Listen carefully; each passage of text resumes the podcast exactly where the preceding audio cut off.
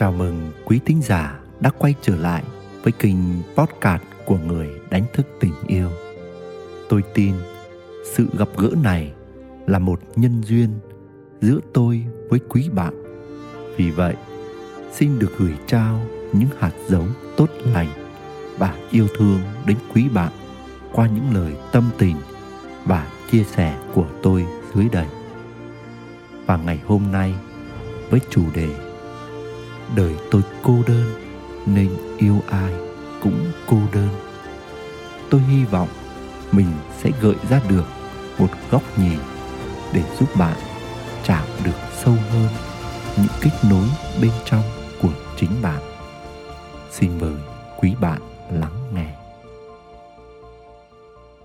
Đời tôi cô đơn nên yêu ai cũng cô đơn.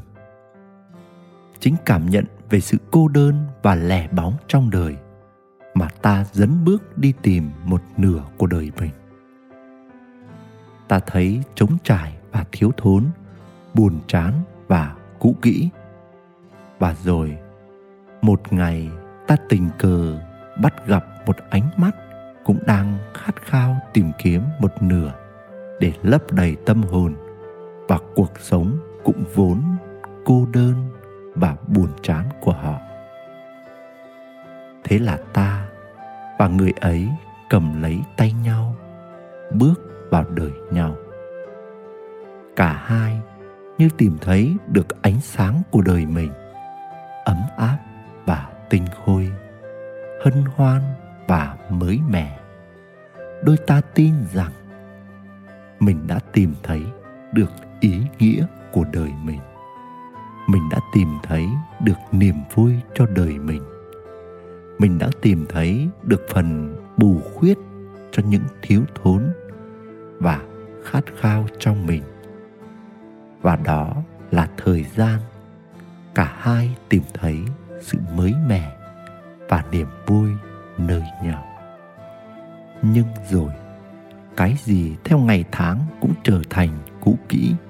Hơn nữa, cả hai khi đến với nhau đều mang theo mong đợi nửa kia sẽ lấp đầy những thiếu thốn và loại bỏ những buồn chán nơi chính mình. Ai cũng mang tâm thế của kẻ đi ăn xin tình yêu nơi nửa kia, thì có phải cả đôi ta đều chẳng có gì tốt đẹp để cho nhau ngoài những khổ đau, ngoài những kỳ vọng hững hụt mang vào chồng chất nên đời nhau. Một thời gian ngắn trôi qua, sự quen thuộc nhau làm sống dậy cảm giác nhàm chán. Mà giờ đây, mức độ nhàm chán được nhân đôi, nhân ba bởi cả hai gộp lại. Trước đây, ta chỉ chán mình ta. Giờ, ta chán cả nhau nữa. Bạn có biết vì sao như thế không?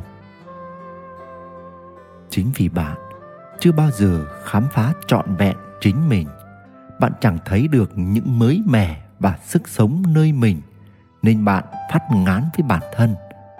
Giờ bạn gần gũi một người, bước vào cuộc đời của một người, và người đó thành một phần của bạn. Và rồi bạn lại tiếp tục để mình trở nên cũ kỹ.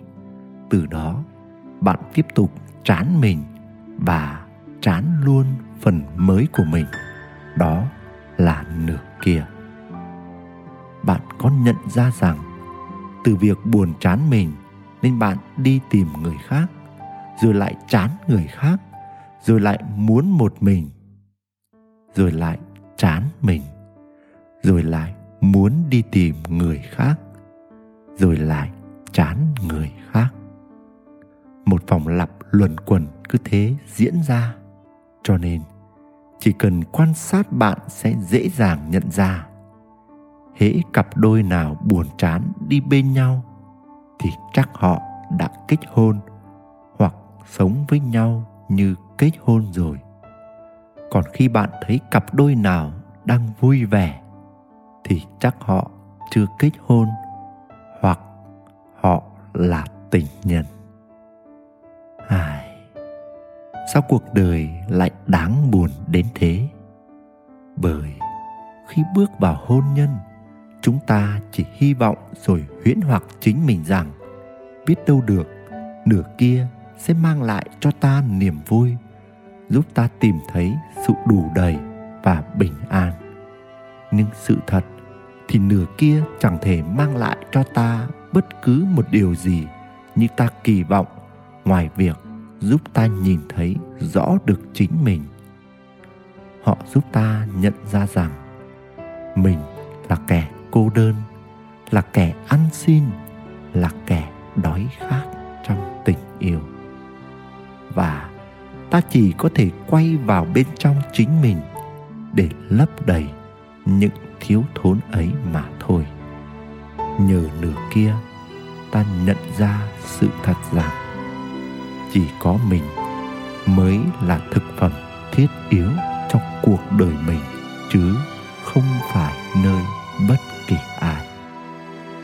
Có ai đó từng thốt lên trong sự bế tắc rằng hôn nhân là địa ngục, nhưng sống thiếu nửa kia cũng là địa ngục. Câu nói này phần nào đó khá đúng. Nó đúng khi bản thân chúng ta không tự mình sống trọn vẹn được với chính mình. Khi ấy, chúng ta cần trải nghiệm hôn nhân để thông qua người phối ngẫu, ta nhìn thấy được mình.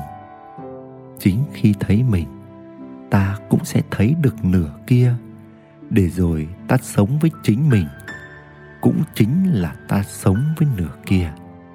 Hợp nhất với mình sẽ mở ra sự hợp nhất với vợ hay chồng của mình, và sâu xa hơn nữa, đó là hợp nhất với mọi người và với toàn thể vũ trụ này.